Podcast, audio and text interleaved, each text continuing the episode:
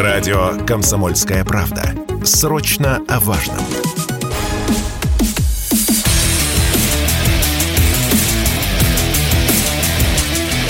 Программа с непримиримой позицией. Утренний Мардан.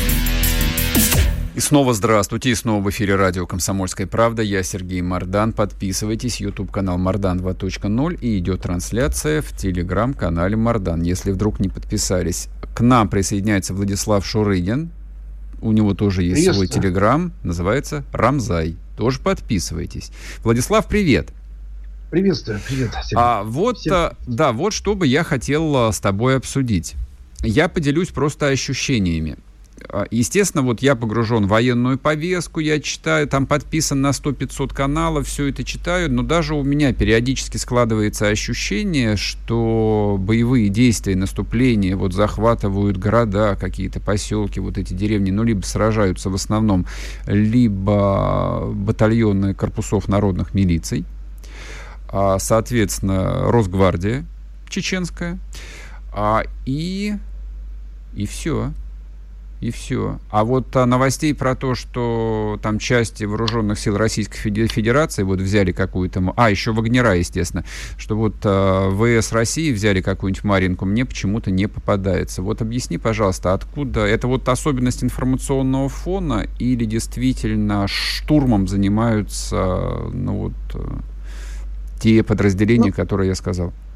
Скорее, это свойство тех участков фронта, куда чаще всего допускают э, журналистов и корреспондентов. Понял.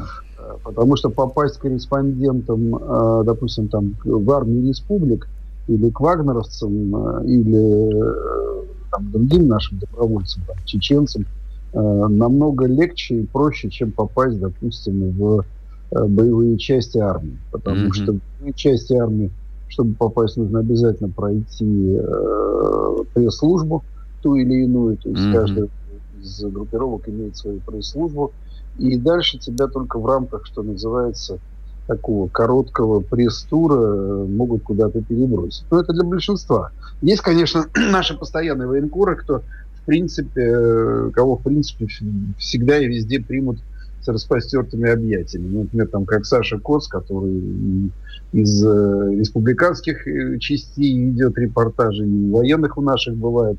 Но э, здесь скорее еще второй момент связан э, с самой ситуацией на фронте. Вот сейчас идет взлом вот этого основного э, такого набившего всем даже не оскомину, а кровавый мозоль э, укрепрайона, который, что называется, прижат к самому Донецку. Это вот мы его знаем от Маринки до Авдеевки, там Пески, вот это вот самая тяжелая и самая такая подготовленная оборона. И она действительно полностью сейчас лежит на армиях республик, в основном на Донецком корпусе. Естественно, в этом случае российская армия э, помогает артиллерии и авиации. И помогает достаточно как бы ощутимо. Э, но я думаю, что часть наших, э, во-первых, часть частей, особенно там после окончания предыдущего этапа, была отведена на отдых, а как любят говорить, на ротацию. Угу. Сейчас э, группировка, безусловно, в полном боевом составе, в полной боеготовности, но, как мы знаем, всю эту историю вокруг э, вероятного наступления противника, я думаю, что это заставило и наше командование э, проводить определенное накопление своих резервов. Угу, Поэтому угу. вполне возможно, вполне возможно, мы не знаем, естественно, потому что у нас нет таких данных, но вполне возможно, что ну, основные такие ударные наши части, они тоже, э, что называется, находятся в готовности отреагировать на любые действия. Владислав, тогда давай обсудим э, вот эту вот э, тоже преслов, пресловутый контрнаступ. А, несколько вопросов сразу вводных задам. Вопрос первый, но и то, чего ты касался в своих статьях а вот это вот вдруг а, внезапное уменьшение объемов артиллерии а, украинской в районе, ну, тех же Песков, в районе Авдеевки. То, о чем и они пишут, о чем наши писали, кто на местах там был. А, такая тоже не очень понятная, не очень освещенная ситуация на юге, в районе Херсона.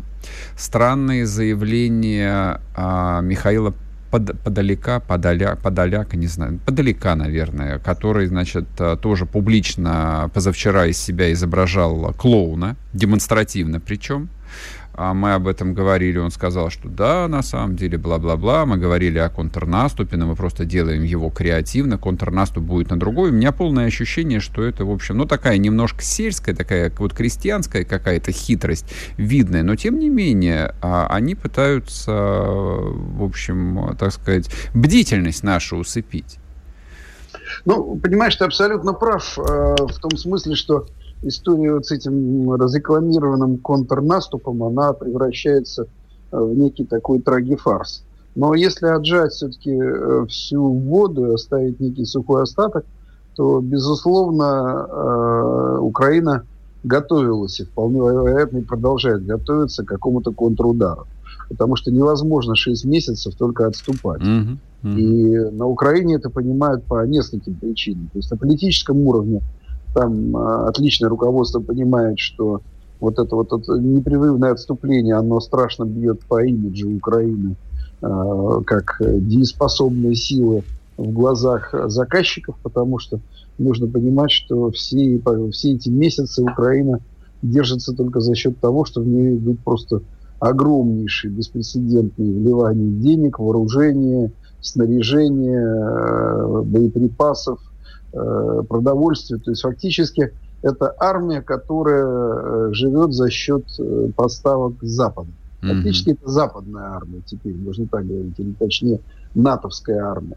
Только в таком как бы прокси-варианте. И, конечно, в этом случае э, командование НАТО, или точнее командование США и политическое руководство, оно очень внимательно Э, как бы отслеживает, а как же все-таки э, вот это вооружение, техника используется, насколько, в общем, получается эффект от всего того, что они делают. Потому что главное, как мы понимаем, э, и Америке, и НАТО глубоко плевать на саму Украину. главное в этом случае вынудить Россию, что называется, упереться рогом, а сесть Э, войти в э, безвыходную стадию и угу. запросить мира на западных условиях, а затем попытаться повторить на фоне неудавшейся войны с ней то, что было с Советским Союзом. Скорее, тысяч, скорее 1917 год. У меня все же такая вот это историческая аналогия ну или 17 я думаю, что это одно от другого недалеко ушло. СССР был к этому моменту Афганистан. Да, который... кстати, кстати, ты прав, да, да, это Афганистан, да, война, зашедшая в тупик, да, война, в которой оказалось невозможно победить. Или нас убедили в том, что мы не можем победить, вот так вот даже точнее. Но ну, в этом случае он действительно должен быть тупик, поскольку Россия хоть и медленно, но выполняет поставленные в самом начале объявленные, что самая главная задача. Ну, например, в самом начале президент э, ближайшей задачей объявил освобождение Донбасса. Угу. Сегодня нас от этого освобождения отделяет примерно там 150-200 километров на Донецком направлении, и цепочка последних, так сказать, шверпунктов украинских, это Славянск, Краматорск, Константиновка. Ну вот сейчас еще остается вот этот укрепрайон, который мы взламываем.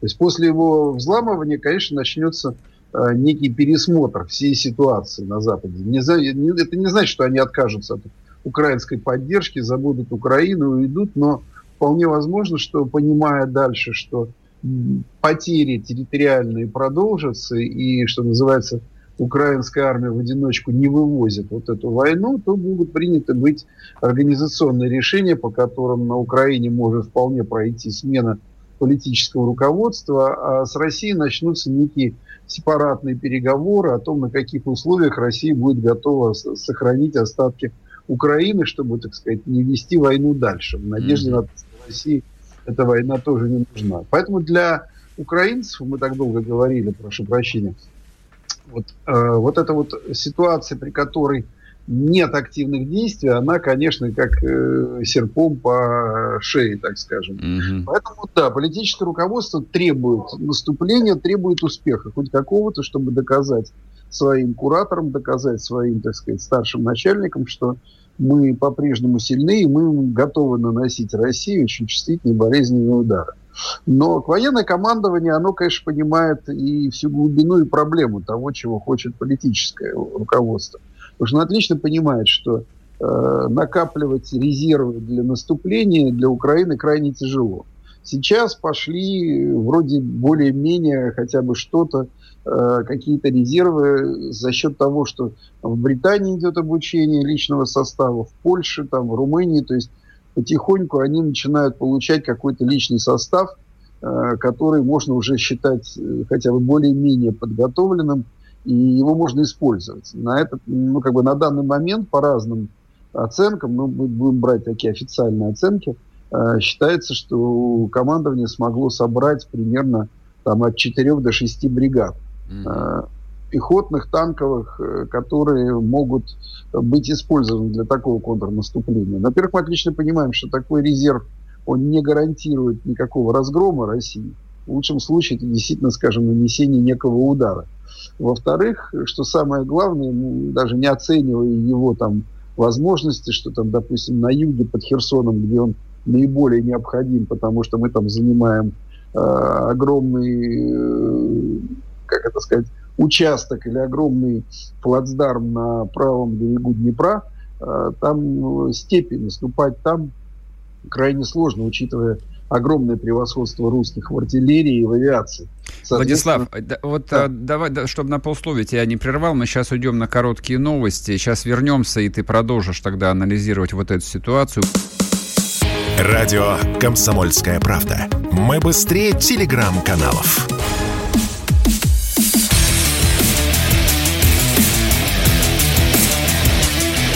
Программа с непримиримой позицией. Утренний Мардан. И снова здравствуйте, и снова в эфире радио «Комсомольская правда». Я Сергей Мардан и Владислав Шурыгин, телеграм-канал «Рамзай». Мы говорим о возможном контрнаступлении. А, Влад, я тебя прервал а, вот на обсуждении нашего большого плацдарма на правом да. берегу Днепра и... в районе Херсона. Конечно, для Украины э, стратегически важно было сбросить русских с этого плацдарма. А вот объясни, почему. Э, что такое плацдарм? Плацдарм – это возможность накапливать резервы для дальнейшего наступления. Угу. Есть естественная громадная э, как бы, преграда под названием Днепр. Очень мощная большая река, переправа через которую – это всегда ну, как бы проблема. Конечно, сейчас целая большая часть мостов, как мы знаем, вот, об этом сломано очень много копий. Но если предположить, что мы все-таки доходим до Днепра, то вопрос переправы там, уцелевших мостов уже для нас становится катастрофически э, важным. Ну, может быть, слово не очень точно я так использую, но стратегически важным. Угу. Но если ты уже имеешь огромный плацдарм, а если мы посмотрим на карту, то как раз вот там в районе Херсона мы захватили Э, такой несколько сотен квадратных километров, наш плацдарм, почти прижались к, Николаеву, то оттуда наступать во все стороны, не только там в сторону Приднестровья, но и уже э, отри, обрезая украинскую оборону или сматывая ее э, с фланга, с левого, если смотреть на карту, то, конечно, это очень болезненно и это очень опасно для Украины. Поэтому, да, оттуда бы выше не хотелось. Но мы отлично понимаем, вот с точки зрения военного, военной реальности, что это сделать ну, очень тяжело. То есть нельзя сказать, что невозможно, но это крайне тяжело в силу рельефа, в силу, опять же, соотношения сил, потому что понятно, что для наступления на таком направлении необходимо хотя бы там троекратное превосходство, иначе ничего не выйдет. И самое главное, нужно как-то компенсировать э, вот эту вот чудовищную артиллерию русских. Я в этом случае использую э, термины, которые звучат в украинских пабликах. Mm-hmm. Второе направление, конечно, можно было бы сделать что-то красивое, ну, я говорю, с точки зрения Украины, в районе Харькова. Потому что там местность, которая больше позволяет, ну, то, что называется, использовать а, а, те очень скудные резервы, но даже при не очень большом превосходстве можно где-то как-то продвинуться. Но в обоих случаях категорически необходимо иметь полное артиллерийское превосходство. И, собственно говоря, на мой взгляд, когда э, пропала вдруг артиллерия из-под Песок, из-под Авдеевки, это решение было принято, и эта артиллерия уже пере, была переброшена э, именно на то направление, где они собирались наступать. Угу. Поэтому в какой-то степени можно сказать, что наше наступление у Песок, Авдеевки, Маринки явилось э, ударом на упреждение. То есть, возможно, мы, можно предположить, учитывая, что вряд ли бы они там неделю артиллерии бы стояла просто в полях не стреляя, скорее всего, счет шел в этом случае там на сутки двое максимум. мы их опередили. Но мы их действительно опередили. И дальше они попали в классический цейтнот военный, когда ты вроде как готовишь наступление, тебе нужно вот сейчас начинать, а в это время тебе в подбрюшье наносится очень мощный удар. И у тебя начинает сыпаться оборона, что, собственно, мы увидели, когда мы вдруг с разбегу за три дня взяли практически полностью Пески, мы прошли один из самых тяжелых э, тяжелую полосу обороны в Авдеевке, мы вошли в Маринку, то есть то, чего не получалось, скажем так, очень долго, мы это сделали, ну, достаточно уверенно. И, конечно, для украинского командования в этом случае возникла дилемма. То есть попытаться все-таки где-то наступать в надежде, что мы остановимся, начнем перебрасывать. А если вдруг не получится, и русские пойдут дальше, тогда вопрос удачного наступления повисает в воздухе, потому что а что ты с него получишь? Ну, может быть, продвинешься на несколько населенных пунктов. Там, знаешь, это уже стало эфемизмом. Мы освободили 53 населенных пункта. Mm-hmm, Вопрос, mm-hmm. кто знает какие. Да, назови, назови, да, приведите весь список, да. пожалуйста. Да. Мухоловка, паутиновка, свинота и прочее, понимаешь, которых не существует просто. Можно выдумывать название сколько хочешь. И э, для украинского командования это был, конечно, очень неприятный сюрприз. И после трех дней такого очевидного нашего наступления артиллерия вдруг резко вернулась. Более того, вернулась даже с дополнительными силами то есть была еще переброшена дополнительная артиллерия. Mm-hmm, mm-hmm. Она загрохотала по полной, хотя перед этим даже наши многие эксперты начали кто-то подхват... сказал, остальные подхватили, что у Украины закончились советские снаряды. Вот мы уже очень там в субботу поняли, что советские снаряды не закончились. А что было в субботу, объясни, пожалуйста. Ну, в субботу просто они начали, то есть переброшены были а, резервы. то есть они обратно перебросили артиллерийские да, резервы. Начала, mm начала бить артиллерия, они были вынуждены опять же снять ну, как минимум, две батальон тактические группы из резерва бросить, mm чтобы заткнуть вот эти, как бы, участки прорыва, и на сегодняшний момент их там просто перемалывают. Угу. Поэтому я думаю, что вопрос наступления теперь как минимум на какое-то время будет отложен, просто потому что резервы раздернули, и мы опять же очень четко увидели, это, на мой взгляд, очевидно как бы всем, не только нашему командованию, не является секретом, что для того, чтобы где-то наступать, одним из главных таких э, признаков будет переброска артиллерии. То есть у Украины нет сейчас свободных стволов, и их пока и негде получить. То есть надо понимать, что над Украиной вот это вот оружейный голод, который, опять же, висит, когда Моклов меч, он точно так же очень сильно э, обрезает возможности для любых активных действий. Mm-hmm. Потому что в лучшем случае Украина получает максимум там 10, ну по каким-то э, позициям 20% от того, что ей нужно, чтобы просто уверенно сейчас воевать. Потому что, опять же, у Запада их негде взять. Понимаешь? То есть все советские арсеналы пусты. Больше неоткуда притащить советские пушки советского производства или образца. Больше нет советских танков, потому что там даже Польша там свои 272 отдала, отдала украинцам и теперь сама ждет, э, что называется, американские Абрамсы. А давать свое собственное вооружение из состава армии, ну, Запад просто не хочет, это понятно, любой генерал, любое командование будет категорически против, поэтому французы уже заявляют, что им самим нужны оставшиеся Цезари, э, немцы свои двухтысячные панциры тоже не собираются еще дальше дополнительно давать. То есть дальше уже каждый, каждый за себя. И для Украины это является, ну, как сказать, жизненно э, не то что необходимой, но это очень э, опасная ситуация, при которой она постоянно теряет получаемое вооружение.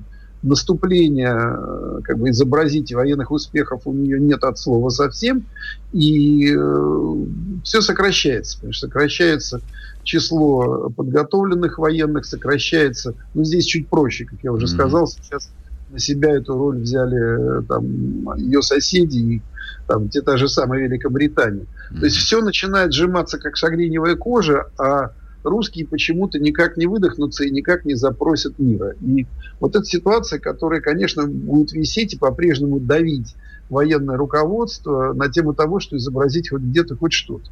Поэтому я вполне допускаю, что какой-то локальный контрудар они все-таки попытаются изобразить, но просто для того, чтобы хотя бы его продемонстрировать, понимаешь, там, поднять флаг над двумя деревнями. В военном языке есть такое выражение «сражение за избушку лесника». Понимаешь, вот такие сражения мы можем увидеть. А, слушай, у нас а, мало времени остается, но я все равно хочу тебя спросить по поводу вчерашних событий э, в Крыму. Вот, точнее, позавчерашних событий в Крыму. Но я рассчитываю, что сегодня уже появится э, аэрофотосъемка, и, в общем, некоторая ясность э, удастся внести. Что ты думаешь? Ты знаешь, ну, безусловно, это никакой не ракетный удар, это угу. можно исключать от слова вообще, это, то, есть, то есть совсем. А, вопрос в этом случае, что на самом деле, конечно, должны дать уже те, кто занимается расследованием. Я думаю, вопрос уже сейчас есть. Вопрос только в том, когда мы все-таки сможем понять и увидеть объективную информацию. Я думаю, что здесь 50 на 50. Либо, ну, то, что называется, человеческий или, как там, а, антропогенный фактор. Там, Либо диверсия. От спичек там или короткого замыкания или чего угодно. Кончает, да, диверсия. Я тоже это не исключаю, потому что, конечно, ситуация сейчас в Крыму такая, что, в общем, э, ну, раздолье для диверсии. Просто потому что огромное количество э, людей, которые приехали, контролировать mm-hmm просто невозможно.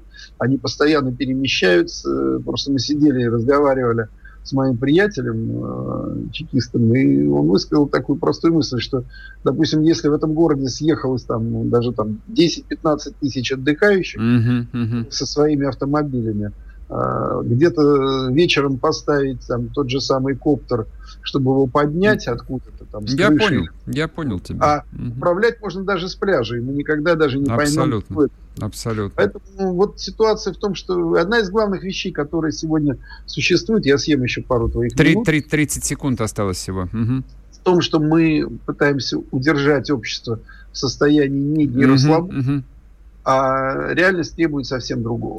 Мы обязательно об этом э, поговорим, ну, не знаю, там, на этой неделе уже вряд ли, наверное, в начале следующей недели. Владислав Шурыгин был с нами. Вот э, знаете что, друзья мои, мы вышли на самую принципиальную тему. Это и что касается Крыма, и что касается много чего еще. Вот, то есть Крым вроде бы как житница и здравница, да, езди, отдыхай, как бы и все, чики-пики, все круто. Ну, вот вам комментарий специалистов. Если тебя спросят, что слушаешь, ответь уверенно. Радио «Комсомольская правда». Ведь Радио КП – это самая топовая информация о потребительском рынке, инвестициях и экономических трендах.